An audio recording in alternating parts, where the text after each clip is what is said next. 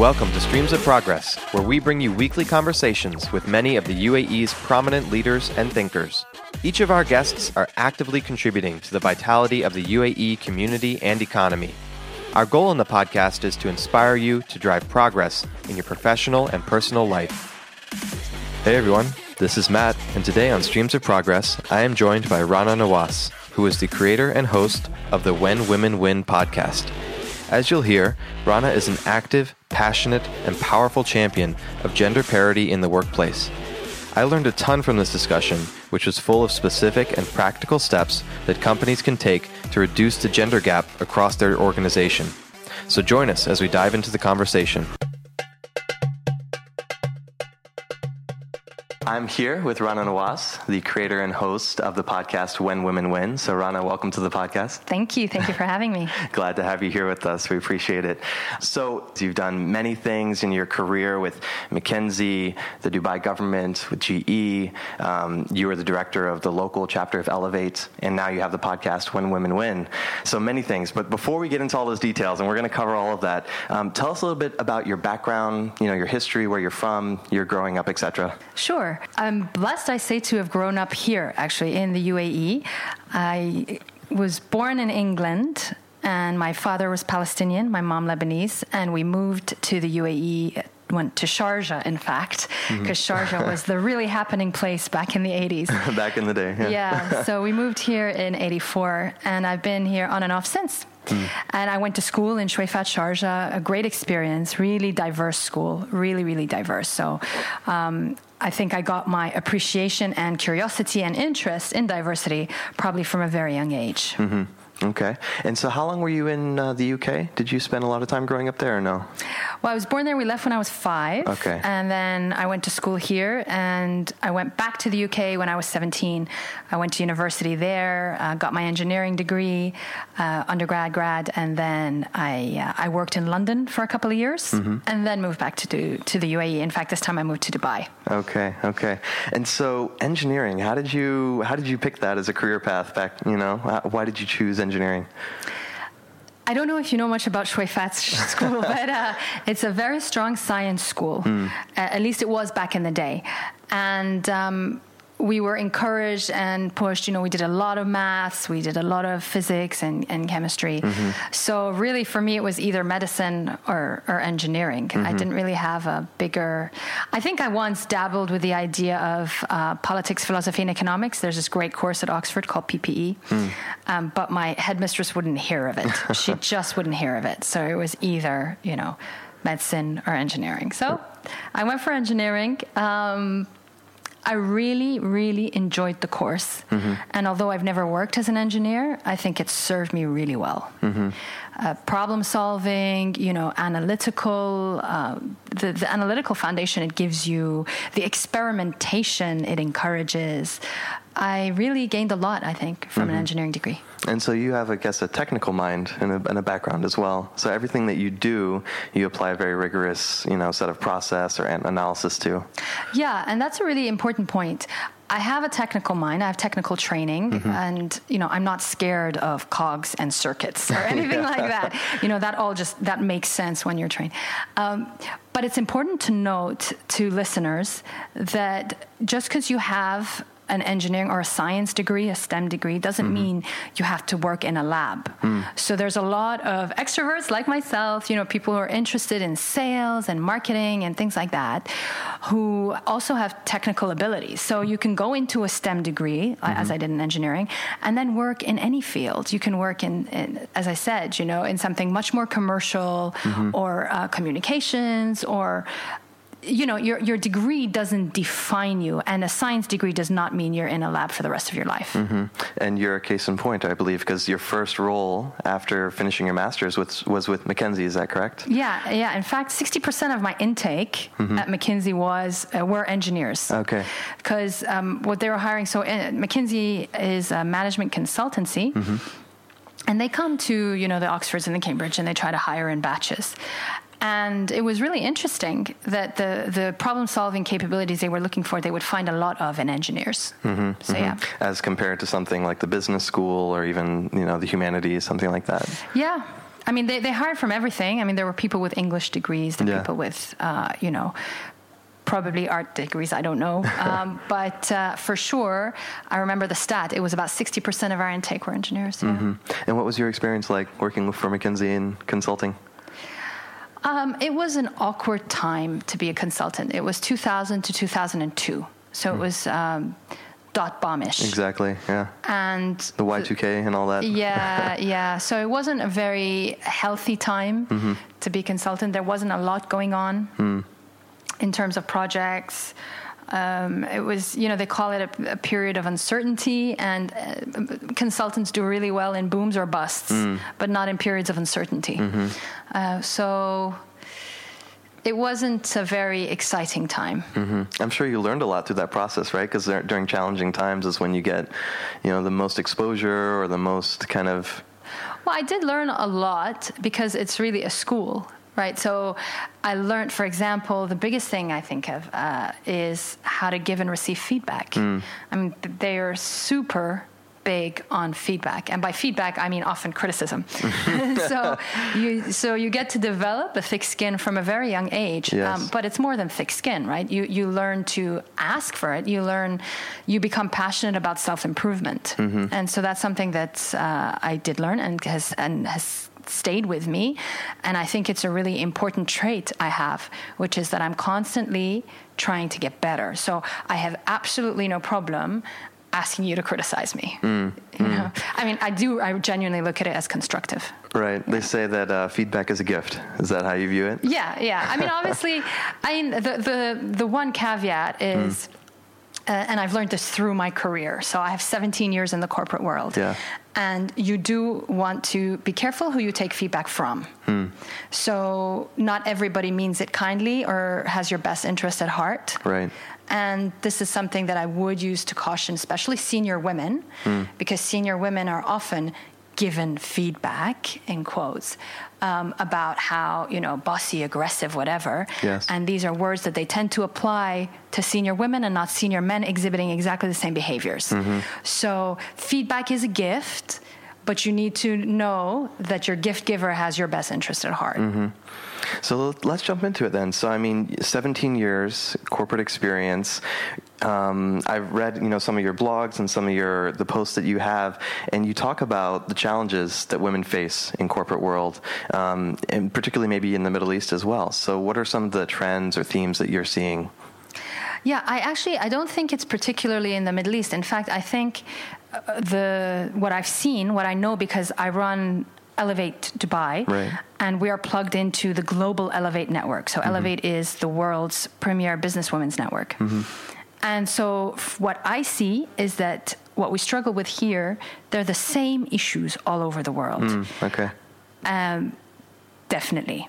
I think, in fact, I was having a conversation with a friend the other day, and what I realized was if you're in Dubai, actually, I think the government is a bit ahead of the private sector in terms of women empowering women, mm-hmm. which is unusual in the rest of the world. Like if mm-hmm. I were, you know, passionate about I mean if I were living in, you know, the West in the US for example, I would be really devoting a lot of resources to lobbying government for better legislation, et cetera, et cetera. Whereas mm-hmm. here, interestingly, I find in Dubai, the government is really pushing women forward hmm. and the private sector is lagging. Okay. That's my observation. Um, what was your question, Matt? Sorry, I got carried away with that one. No, no, I, I know that you're passionate about the subject. I think um, just the question is some of the key themes, you know, that I've seen and just read, you know, about, and clearly I'm a man, but I consider myself an ally and advocate, you know, of these And a issues. feminist, I hope. Absolutely. As the husband of an executive woman, you know, I, I clearly support, you know, her career progression and everything that, that she's doing. Um, so a, a few key things. So there's, um, you know, workforce equality in terms of pay gaps. Um, Want to get your feedback on that. Um, in terms of just the promotion of women and, and like you said, the feedback before and just the career progression of women, the Yeah. types of roles that they will typically take. I want to dive into that. Um, and then some of the benefits, you know, in terms of maternity and all that. I'm curious about your, your views on that. So, you know, if we can explore some of those areas. Sure. Okay, so let's start with the, the problem, uh, def- defining the problem. The problem is that we have very few women in senior roles, in leadership roles. So at, at the intake, at the sort of bottom end of the pyramid, if you like, we have about 50% women. Hmm. By the time you get to the top, if we're talking CEOs, it's 5%. If we're talking, um, you know, women in leadership positions, so C-suite, Mm-hmm. the you know half of the companies in the world don't have any women in the C-suite. So those that's that's the nature of the problem. Hmm. Is that is that an issue? Yes, because we know research shows, and there's no denying it anymore, that diverse teams outperform non-diverse teams. So hmm. having more women in leadership, in fact, increasing the number of women in leadership teams from zero to thirty percent will enable a company to add fifteen percent net revenue margin. So clearly imp- impacts the financials. It is a finan- It's an economic uh, equation. Right. There is so now there's no doubt. Number one, that it, more diversity or more gender balance at senior leadership improves your economic, uh, improves your financial position. Number two, we don't have that. So the question is why. And uh, what I what I find is you lose women all along the way, right? It's not just you know somebody you know the CEO doesn't want women. No, it doesn't work like that at all. In fact, a lot of CEOs, you know, the tone at the top is quite correct, you know, and, and they they understand the economic imperative, and they're interested in doing it, but they they don't know how, or hmm. they think they know how. There is nobody saying I don't want women. Everybody's saying we want women. Okay, so the question is then why aren't they there? Yeah, what's happening? what's happening. So things are happening all along the way. And it starts really at something as basic as job descriptions. So I'm going to go through the whole value chain of how we get Hmm. Yeah, women please, to the top. please, yes. So if you start with job descriptions, it, there's, there are algorithms that can tell you, based on the language in your job description, how many, what percent of your applicants are going to be male or female, because Yep. there is language that attracts or turns off genders. Sure. Both genders. So that's number one. You want more women in engineering positions. Where are you advertising and what language are you using? Mm-hmm. All right, so that's just job, job descriptions. Then, fine, great. You get the CV in. Then you have. Um, I want to ask a quick yeah, question about that. So, the same content of the role, the same responsibilities, can clearly be described in myriad different ways. And so, what you're saying is the language that you use to describe that job should be non gender biased. Is that what you're saying? Yeah, it could be gender neutral, or Yeah. if you're actually trying to get more women into the role, Okay. then you need to use certain words more than others. Okay, understood. Yeah? Like, uh, you know, for some reason, women don't like the word competitive. If you put Okay. Mm. the word, you know, you need to be competitive, it turns them off. If you Mm-hmm. put team, you know, collaborative or a team player or something, that they're more likely to. Okay, You know, got it it. Mm. depends on your objective. But you can gender neu- make it gender neutral. Mm-hmm. Um, okay, then the CVs come in. And there is, so now I'm going to talk about unconscious bias, Mm-hmm. right? And then the person reading, I don't know if you know the story of Heidi and, uh, uh, No. what's the story? Heidi and Howard. No, tell me. Okay, so this is a really important story, like the cornerstone of unconscious bias. And everybody needs to Google this. Okay. And there is a study done many, many times where a CV of Heidi was given to business class students, business um, school students. Mm-hmm. The exact same CV was given with just the name changed Hmm. Sure. to Howard. And the, the CVs say exactly the same thing. And then you ask the students, what do you think, you know, how competent are they? How likable? Do you want to work for them? Hmm. And guess what? Right. Just the name, just the female name makes her less likable, Yep. right? Yep. Even though they, they, they might give them the same competency. So, Mm-hmm. um, so we judge CVs even just on a name. Hmm. So what's really important is to remove demographic information from CVs, and there are there are software solutions that can do this now. Hmm. If you want to eliminate the unconscious bias of somebody looking at a CV saying, "Hey, this is a guy, and he went to my college, and Yeah. he likes my my team, my, he supports my football team," I'm going to give him the interview. This happens subconsciously all day long All the time. Yep. all the time, and you cannot train it out of people. Right. So Because you, said it's unconscious, so it's not intentional. Is that right? Exactly. Yeah. It's not intentional. Absolutely. And this is the trouble. So how do you address it if it's not intentional? So you have to circumvent it. Mm-hmm. So what, what people are doing now uh, are companies that are serious about improving gender equality. They are using software solutions to remove demographic information Yes. from CVs. So, Um, meaning the name, obviously, if there's any reference to a gender, Um, some people include like a picture with their CV, which is Yeah, crazy. So get go. that out the door.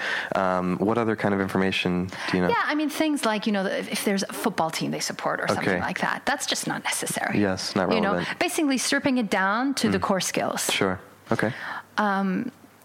Okay, so then you, you've seen the, the CVs and you, you uh, invite people in for interview. Hmm.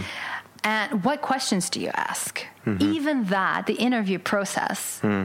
Is laced with uh, danger because, again, subconsciously, Hmm. interviewers will go much easier on someone who looks like them Yes. or has a similar background to them. Yeah. And so, for example, a male interviewer will be much more lenient with a, uh, a young man who looks like him versus a woman. Yeah. And so, what we find, or what the not what we, what the research shows, the research shows that gut instinct is a terrible predictor of performance. Mm, you mm-hmm. must never go with your gut, mm. all right, in interviews. Algorithms are much better predictors of mm-hmm. performance than interviews. Mm. So the takeaway here is you want to ask close ended questions. Mm-hmm. You ask the same questions at every interview, and you make a record of the answer and wait and grade rank the answers in real time. That's the only way to circumvent unconscious bias coming in at that level. If I think about that, I mean, then why do you need to do an in-person interview? Couldn't you just do this kind of online? Couldn't it be a typewritten format or something? Or Absolutely. I can be okay. Absolutely. I mean, that would be a better predictor of performance. The research shows, Mm-hmm. you know. Hmm. But we have this this thing in our heads that oh, I've got to interview them and check this cultural fit and whatever. Yeah, I mean, what about You know? like you know working with somebody that you get along with, you know, that you would enjoy working with, which can improve team morale, which all improves overall productivity. Yeah, great. So conduct an interview process and let the algorithm pick you five competent candidates, Uh, yes. and then you can do the cultural fit. Sure. But be careful there, right? because then, you know, you, you need more than one person in the room because you don't want to be stacking against, you know, someone from a different background or someone, you know. just, Right. No, I- again, I, take your point. So it's like you, what you're saying is that we like people like ourselves, you Yeah. know, and so we just need to. The selection committee needs to be a panel of very diverse people, so they're picking diverse people to join their team. Exactly. Is that right? Okay. Exactly. I'm with you. Cool. Um, and then we, so then they're they're in, yay. yeah, they got the job, they the got offer. the job. Congrats. And then and then you're assessing them, right, for Sure. promotions and stuff. And then we hit them with a self-assessment process. Hmm. Oh my god. so, The dreaded self-assessment. yes, but the data shows, Hmm. and this is data, this is research. This isn't Rana Nawas. This is Harvard. um, that men consistently overrate themselves in self-assessments Hmm. and women consistently underrate themselves. Mm-hmm. Now, for sure, there's a confidence gap. Yep. But this has real impact uh, on their performance, uh, on their promotion, because what happens is if you have a self assessment, then you, you send the self assessment results to your manager. Yeah. Now, if you two, if a man and a woman were of equal performance, Mm-hmm. but the man overestimates and the woman underestimates, they subconsciously anchor Yeah, anchoring. Anchoring. It's the anchoring effect. Right. So they anchor their manager either up or down. And as a result, even if they're performing exactly the same level, Mm-hmm. Yep. the man will get the higher performance rating. Hmm. And this is a problem. Again, Mm-hmm. how do you solve it? Either you do away with self assessments or Mm-hmm. you don't email the self assessment to the manager until he's ranked you. Okay. And I say he consciously because most managers are men. sure. Okay. So they wouldn't see it until after No, I mean that's just a, su- that's a suggestion because really the self I mean the whole performance appraisal process is fraught Hmm. with unconscious bias. Mm-hmm. And um, you know, we're socialized, Matt. We're Hmm. socialized to think men are leaders and women are, you know, nurturers. Sure. From a very young age in everything we look at and Yeah. read and see Traditional gender roles or something yeah, like that. Yeah, traditional gender roles, exactly. So even if we see like a woman who is performing and delivering, we just it just clashes with something we've been taught Hmm. deep down, which Mm-hmm. is no, she's she's not the leader. He's supposed to be the leader. Hmm. So we have to be very, very. Um, conscious in overcoming that Mm-hmm. and so this is one way like the self-assessment way Mm-hmm. um, and also in perform and the wor- words like aggressive Mm-hmm. need to be removed from corporate dictionaries Mm. because they always get hit you know they always get um, given to women and uh, well i don't say always but senior women get called this a lot i, I know i was on a in, in GE, I was on a f- sort of fast track, high potential, um, whatever Yeah, path, you want, sure. path. And uh, we were 25 women from sales from GE Capital globally. And it was incredible to me that most of us, so we went through this very sort of time consuming um, assessment. Hmm. You know, they really like took the time, they appointed us independent assessor, independent mentor. Like GE really invested a lot of resources in, mm-hmm. in helping us. Hmm. Uh, to develop you in your career. Yeah, absolutely. Yeah, yeah. The, the, it was the the goal was that the hmm. goal was to keep us in and develop us to leadership. Okay. But the interesting part, I thought, was that most of us women, when we were, you know, if, if we the one thing we had to work on was style flexing Okay. Consistently across the 25. consistently. Yeah. Most like the like I think it was I, I don't know the number, but Yeah. Mm-hmm. it was everyone I talked to, which is astonishing. What the hell is style flexing? yeah. What does that mean? What does that even mean? What man has been told, you know, when you go into a room, you might have too much energy. Hmm. And so you might need to tone it down. And, you know, that's what we were being told. You know? Yeah. No man gets told that. When a man walks into a room and his energy is all high and shining, they're all like, oh, natural leader, charisma, Yeah. all this. And we were being told, hmm. it's great, but it can be intimidating to certain people, so flex your style. Yeah. Come on. Yeah. It's unfair. You know, You it's, know, it's a double standard. It's a real double standard. Sure, So sure. And you know, and there's another thing. For example, I create these videos on LinkedIn. yeah. And one of them was on speaking up. And you find that when men speak up in meetings, Mm. uh, they are perceived as 10% more competent. Mm. When women speak up, they're perceived as 14% less competent When they speak. when they speak, just for speaking up. Okay. So double standards. Yeah, that doesn't make any sense. Yeah, it just pervades everything. So hmm. again, it has to be like this is what we're up against. So this mm-hmm. is why we don't have so many women in leadership. And then mm-hmm. the last thing, you know, I'll mention is uh, the the pay gap. I mean, for me, this is huge. Like mm-hmm. this is where I have been personally impacted, hmm. and. Um, I mean, it's just that an, it's unacceptable that it happens and that it's so common. And again, nobody's coming out to say, "Oh, we want to pay women less for equal work." Of course Yep. not No. but it's an accumulation of all of these things that are happening along the way. Mm-hmm. And where we are is, for example, they recently did a survey of the 350 biggest law firms in the US, and they found that female partners are being paid 44% less than male partners. For the same work. They're the, partners the same at law title. firms. Yeah. Same, all ti 350 biggest company, biggest law firms, partner Mm. level, Mm-hmm. 44% less. And you know that they've had to work longer and harder to get to partner level, by the way. hmm To achieve what they have to Yeah. just to get there. Yeah. And ju- so we have to work longer and harder uh, to get to the same level, and then we get paid less when we get there. Mm-hmm. So we were talking earlier that you know training then is, is not the issue or, or not the solution. Um, you know, and we were just talking offline before that you believe process and policy is, is going to help us you know achieve some of these objectives or or you know eliminate these imbalances. So Yeah. what are your thoughts on that? Absolutely. Um, absolutely. I think that, you know, the intention is great and it's there. Mm-hmm. And that's the training is really not going to cut it because we're, we're talking about our primal biases mm. wired in for a long, long time. So, yeah, if you want real impact, mm-hmm. Then you do need to look at your systems and processes that are sort of.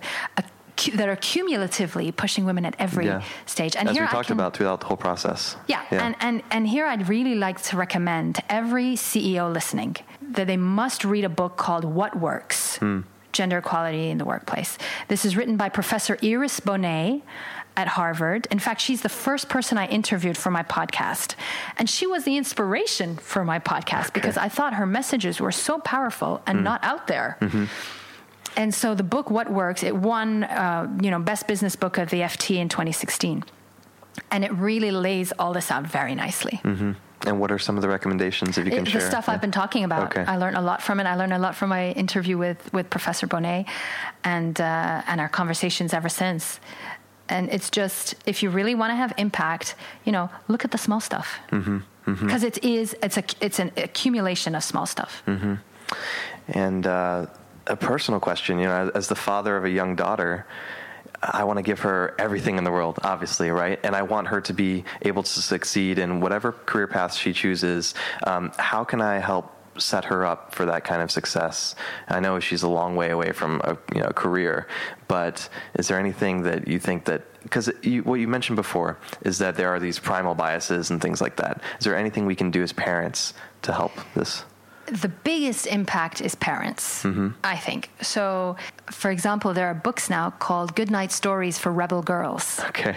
Which every parent needs to read to their daughters and sons. Mm-hmm. Because the point here is crushing the gender stereotypes, mm-hmm. right? We don't want to be reading stories about princesses mm-hmm. and princes who save the day. Mm. And this is important for our daughters and our sons. You can't socialize the daughters to believe that they can do anything and then tell the sons, no, actually they can't. Yeah. You know? Yeah. So so if our overall objective is to make our daughters understand, as my father did for me, hmm. that we could be anything and do anything. Mm-hmm um, then what can we do?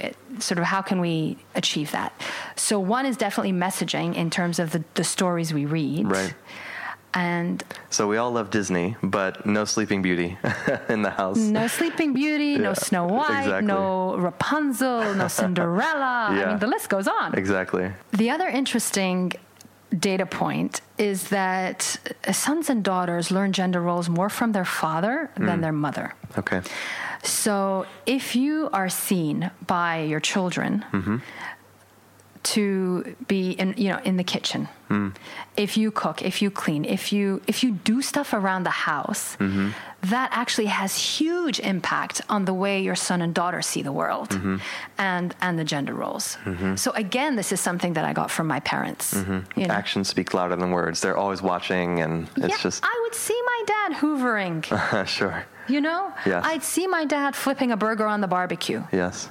Okay, yeah, I hear you. Um, and then the other thing I'm thinking about, again, in regards to my daughters, definitely we're reading her books, which were, you know, stories about powerful young girls and doing adventurous things and all different kinds of activities that they're doing, not just playing with a tea set. You know, obviously we're doing that. Um, and then as they get a little bit older, I want to challenge her to do kind of STEM kind of activities and things like that. I know you're a proponent of that. So what are your what are your thoughts about STEM and how do we encourage kids to do that? There's a lot that can be done at a STEM level now, more and more activities. So the little engineer and, and things mm-hmm. like that. But I think my focus also is to to try to encourage my sons uh, to play with girls to to try to show them that there really isn't a difference at a very young age. So it's not a matter of encouraging girls to go in STEM. It's a matter of children, mm. encouraging children and keeping them there. Mm-hmm. You know, so for example, my son, I, I get him pink T-shirts. Mm. I, I, want him. You know, I got him a kitchen, a toy kitchen. He loves his toy kitchen since yes. he was a kid. He sees his dad cooking, mm-hmm.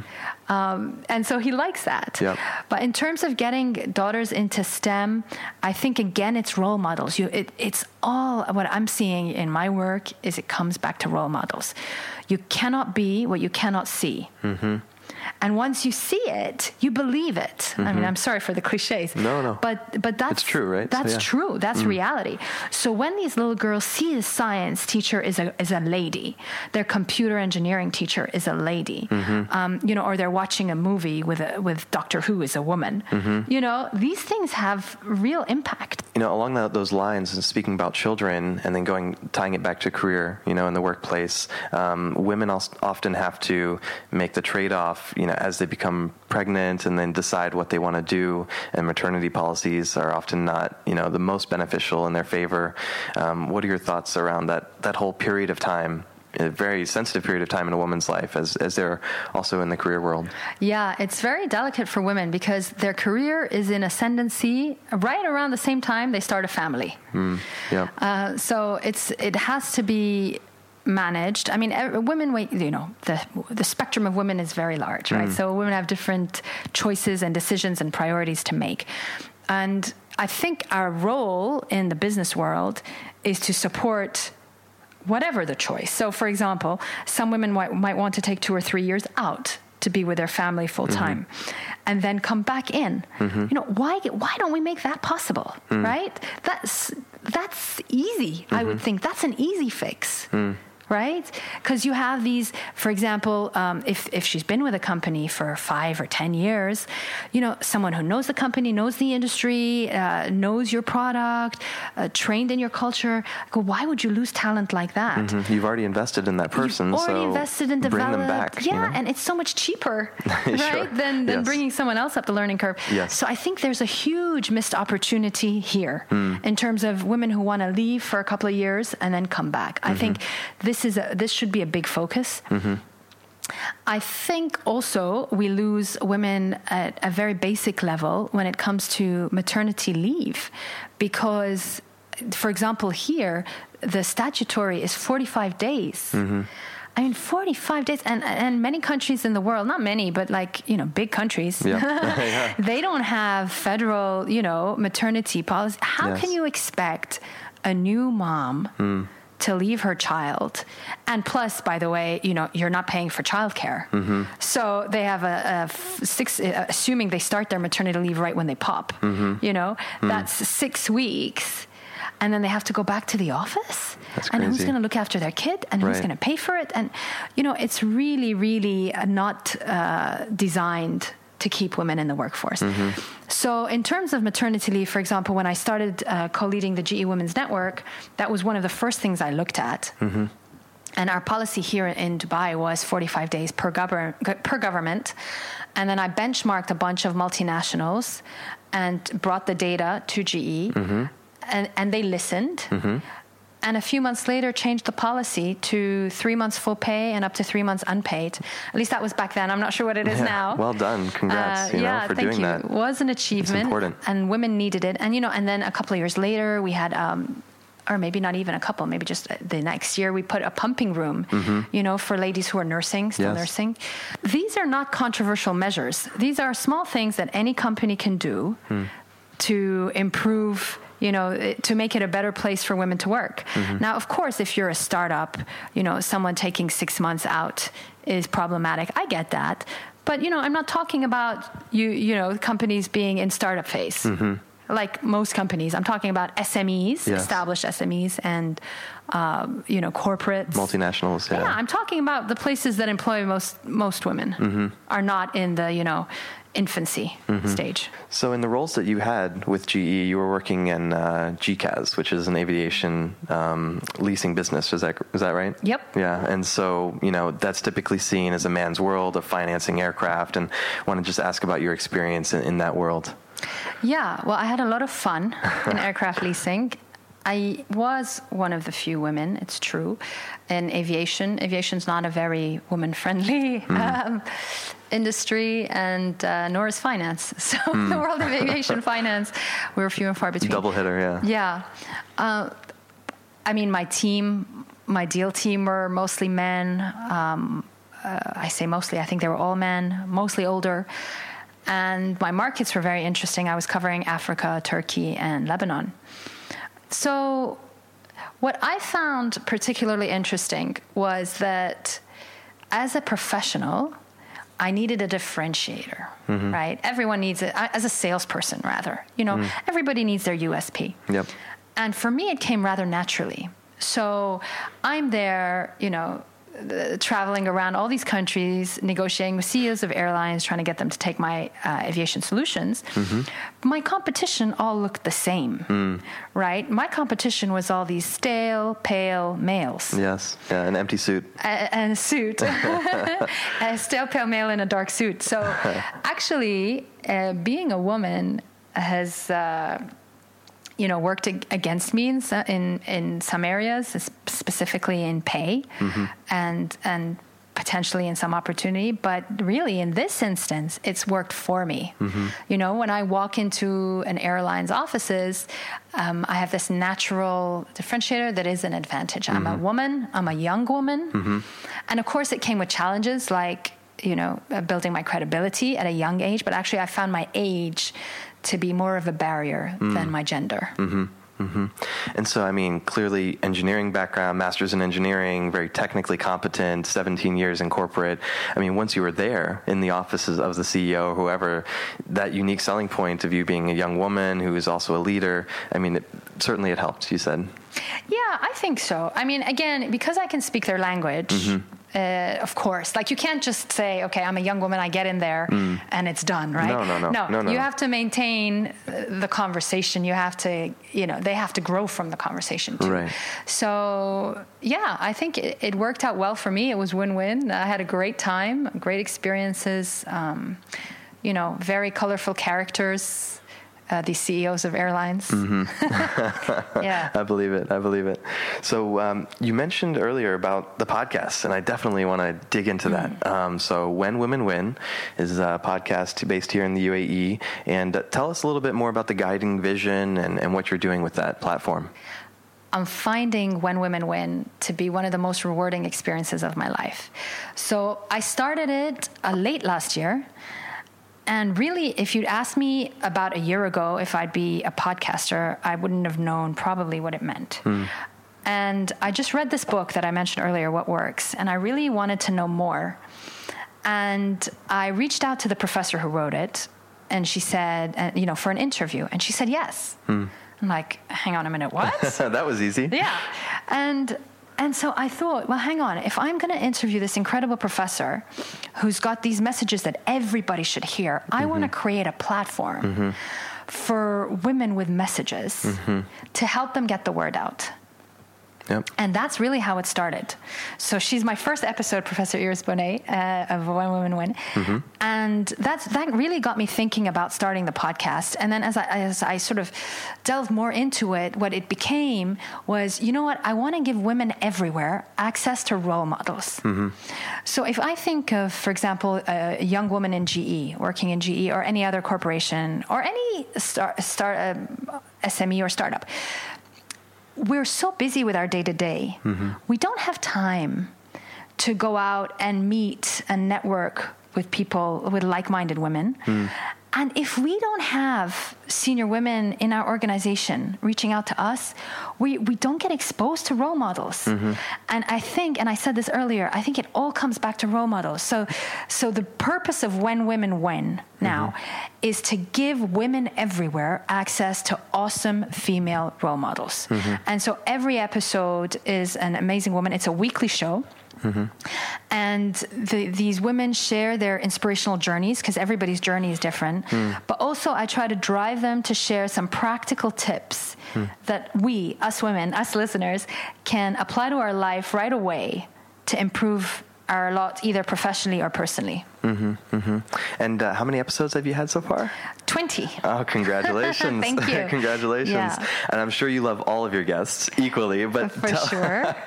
tell us about one or two of your favorites, you know, some moments that really shine for you. Sure. I mean, they're as you rightly point out, they're all amazing. Yes. And you'll know this when you go. I mean, it's on iTunes, it's on um, SoundCloud. You know, you can go and you can look. It's on my website, rananawas.com. Mm-hmm. So you mm-hmm. can go and see the the ladies I've interviewed. Um, they're all very different. In fact, part of the goal was to keep it quite diverse. Mm-hmm. So, for example, the first episode I've already mentioned is with an academic. Mm-hmm. You know. Uh, the the next one is with an entrepreneur. Uh, episode four sticks with me because uh, it's my first interview with a filmmaker.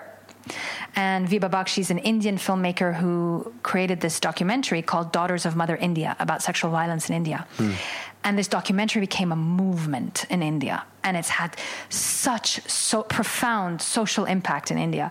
And so talking to her and understanding how that came about and her, you know, the challenges she faced in making this documentary mm-hmm. uh, was really something.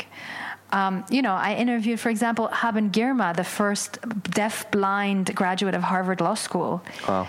And you know, Kristina Kuzmic, who's a YouTube sensation. She's a very famous mom. Okay. And so they're all different. They're all um, really fun. I mean, honestly, Matt, I, I just. I find it so. I find every woman so inspirational. Every every interaction so enriching. Yes. I mean, that's the reason I do when mm-hmm. women win. Mm-hmm. So you get a lot out of it personally. Yes. And I can tell you, and I've listened to many of your episodes, oh, and you. you. know, fantastic interviews. You know, oh, and the you. quality of the information, and as you said, very practical advice and tips. You know, coming out for not only women but you know for everybody. Absolutely. When I create it, I have women in mind, but I have mm-hmm. so many men I know mm-hmm. coming up to me saying, Hey, I listened to the interview with X and Y, and I, I found that really interesting. And I learned so much. Mm-hmm. So it's actually, we're learning. I mean, not just listen, me, I'm learning, the listeners are learning, men and women, because everybody's journey is different. And so for somebody, for example, to talk about uh, education for refugees, hmm. right? The, I had recently the CEO of the Abdelaziz Ghurair Education Foundation, Meisa Jalbout, and you know you don't think about education in that way. And so somebody comes along who, who's like a 20 year veteran of education philanthropy. And opens your eyes. And same for Dr. Auma Obama, you know, education and philanthropy in Western Kenya. And she takes kids from four years old to 21, uh, sorry, from four to 25 in Western Kenya to make sure that they're put on the right path and they stay there. Mm-hmm. And this is President Obama's sister, mm. and she's she's an incredible inspiration. So mm-hmm. All the stories are different, very enriching, and lessons for everyone. You rightly say, yeah, men and women. What's the future of the podcast? You're going to continue to interview these women, and then is there anything else that you want to kind of build out of this? For the moment, I think we're still very early stage. So mm. it's about growth, growth, growth. So Yeah. I'll definitely want to keep the weekly rhythm. Mm-hmm. I definitely want to keep interviewing amazing women. So if any of your listeners have any suggestions or ideas for who they'd like on my show, mm-hmm. uh, please get in touch. I'm very active on Instagram at Rana Nawas.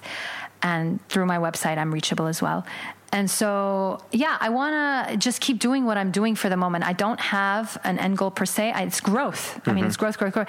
And I have such long runway. So, Right. so There's not- so much that can be done. Yeah. And as you said, I think just continuing to get the message out there consistently with high quality, amazing women who are doing fantastic in their own right in so many different fields. Um, I think providing those role models for, for everybody is, is so important. Yeah, and the feedback keeps me going. You know, the impact. If you know, for me, it's about two things. Um, you know, number one, enrichment, like self. Uh, you know, contentment, and two is impact. And so when I see people and or people come up to me or send me messages on Instagram saying, "Hey, I love, I love this," or "I love that interview," or you know, and it really, it's really everything. it is impact. Let's switch over to uh, some rapid fire questions. Please. Is that okay? Yeah. Let's do it. Okay. And you don't have to answer these quickly. It's up to you as you wish. So, what is your favorite book that you love to give away as a gift? I asked that question. Yeah. I've never been asked it, but I ask that every week. Um, Outliers Okay. by Malcolm, Malcolm Gladwell. Gladwell. Yeah. And why do you like it? because it uh, shatters myths. It actually it puts a value on hard work, you know, and it shows that there really is. And for me, it's very comforting. There really is no such thing as a self-made man or woman. You are where you are because a confluence of factors and circumstances, mm-hmm. many of which are out of your control. Mm-hmm.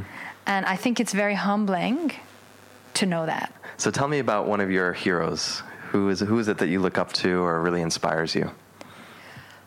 I'm inspired every day by the working mom hmm.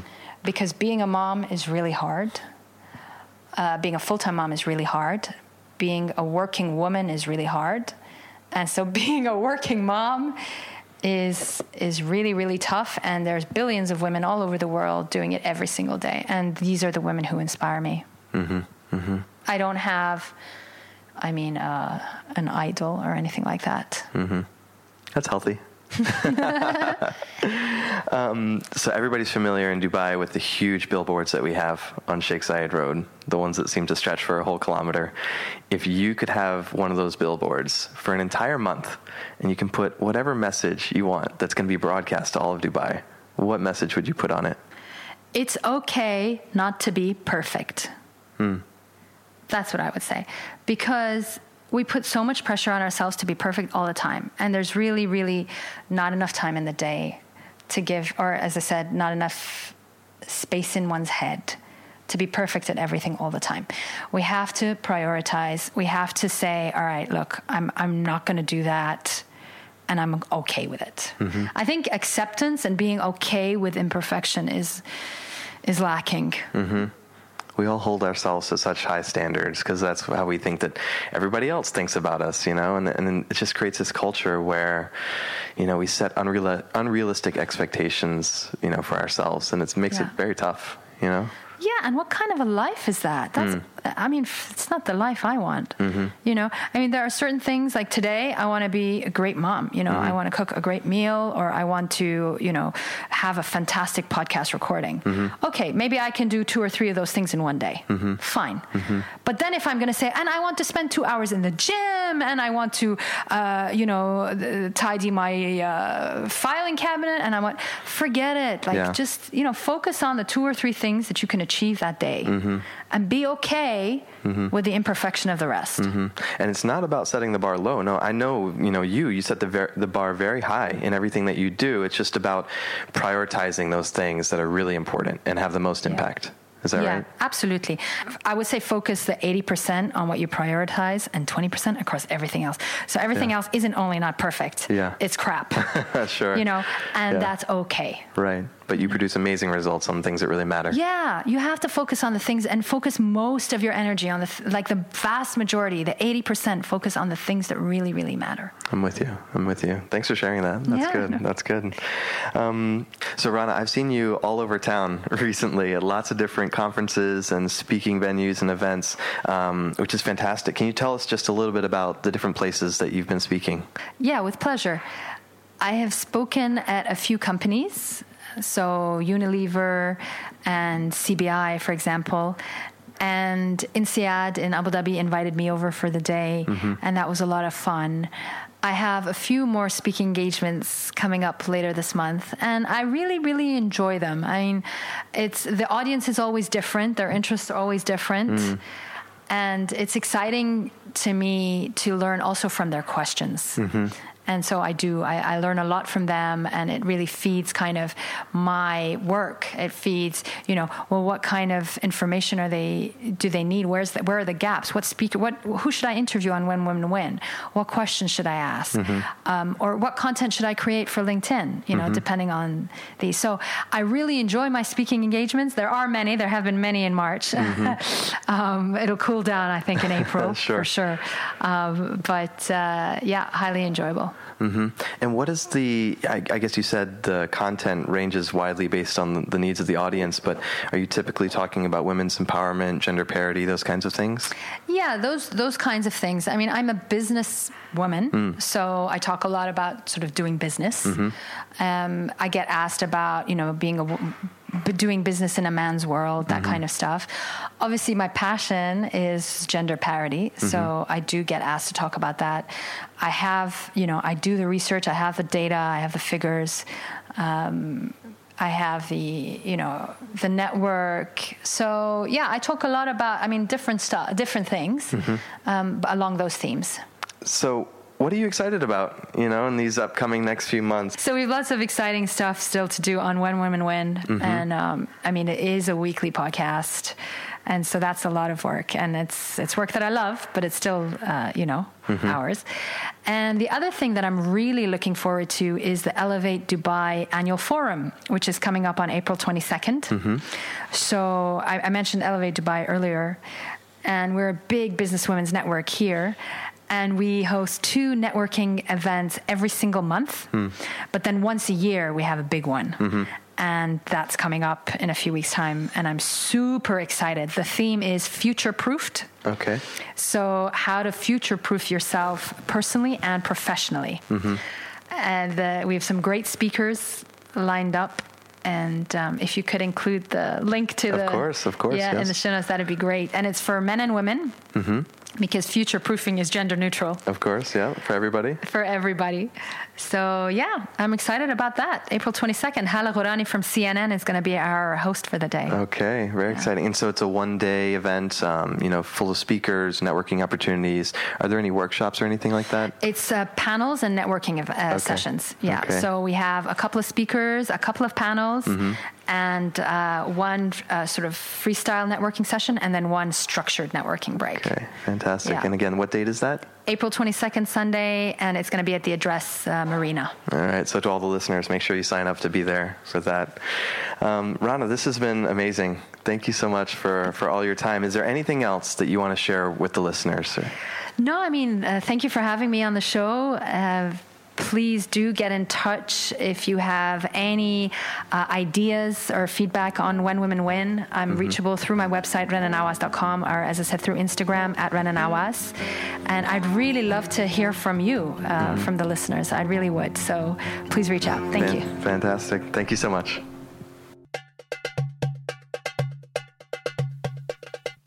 You can check out this episode's show notes on our website at streamsofprogress.com slash when women win.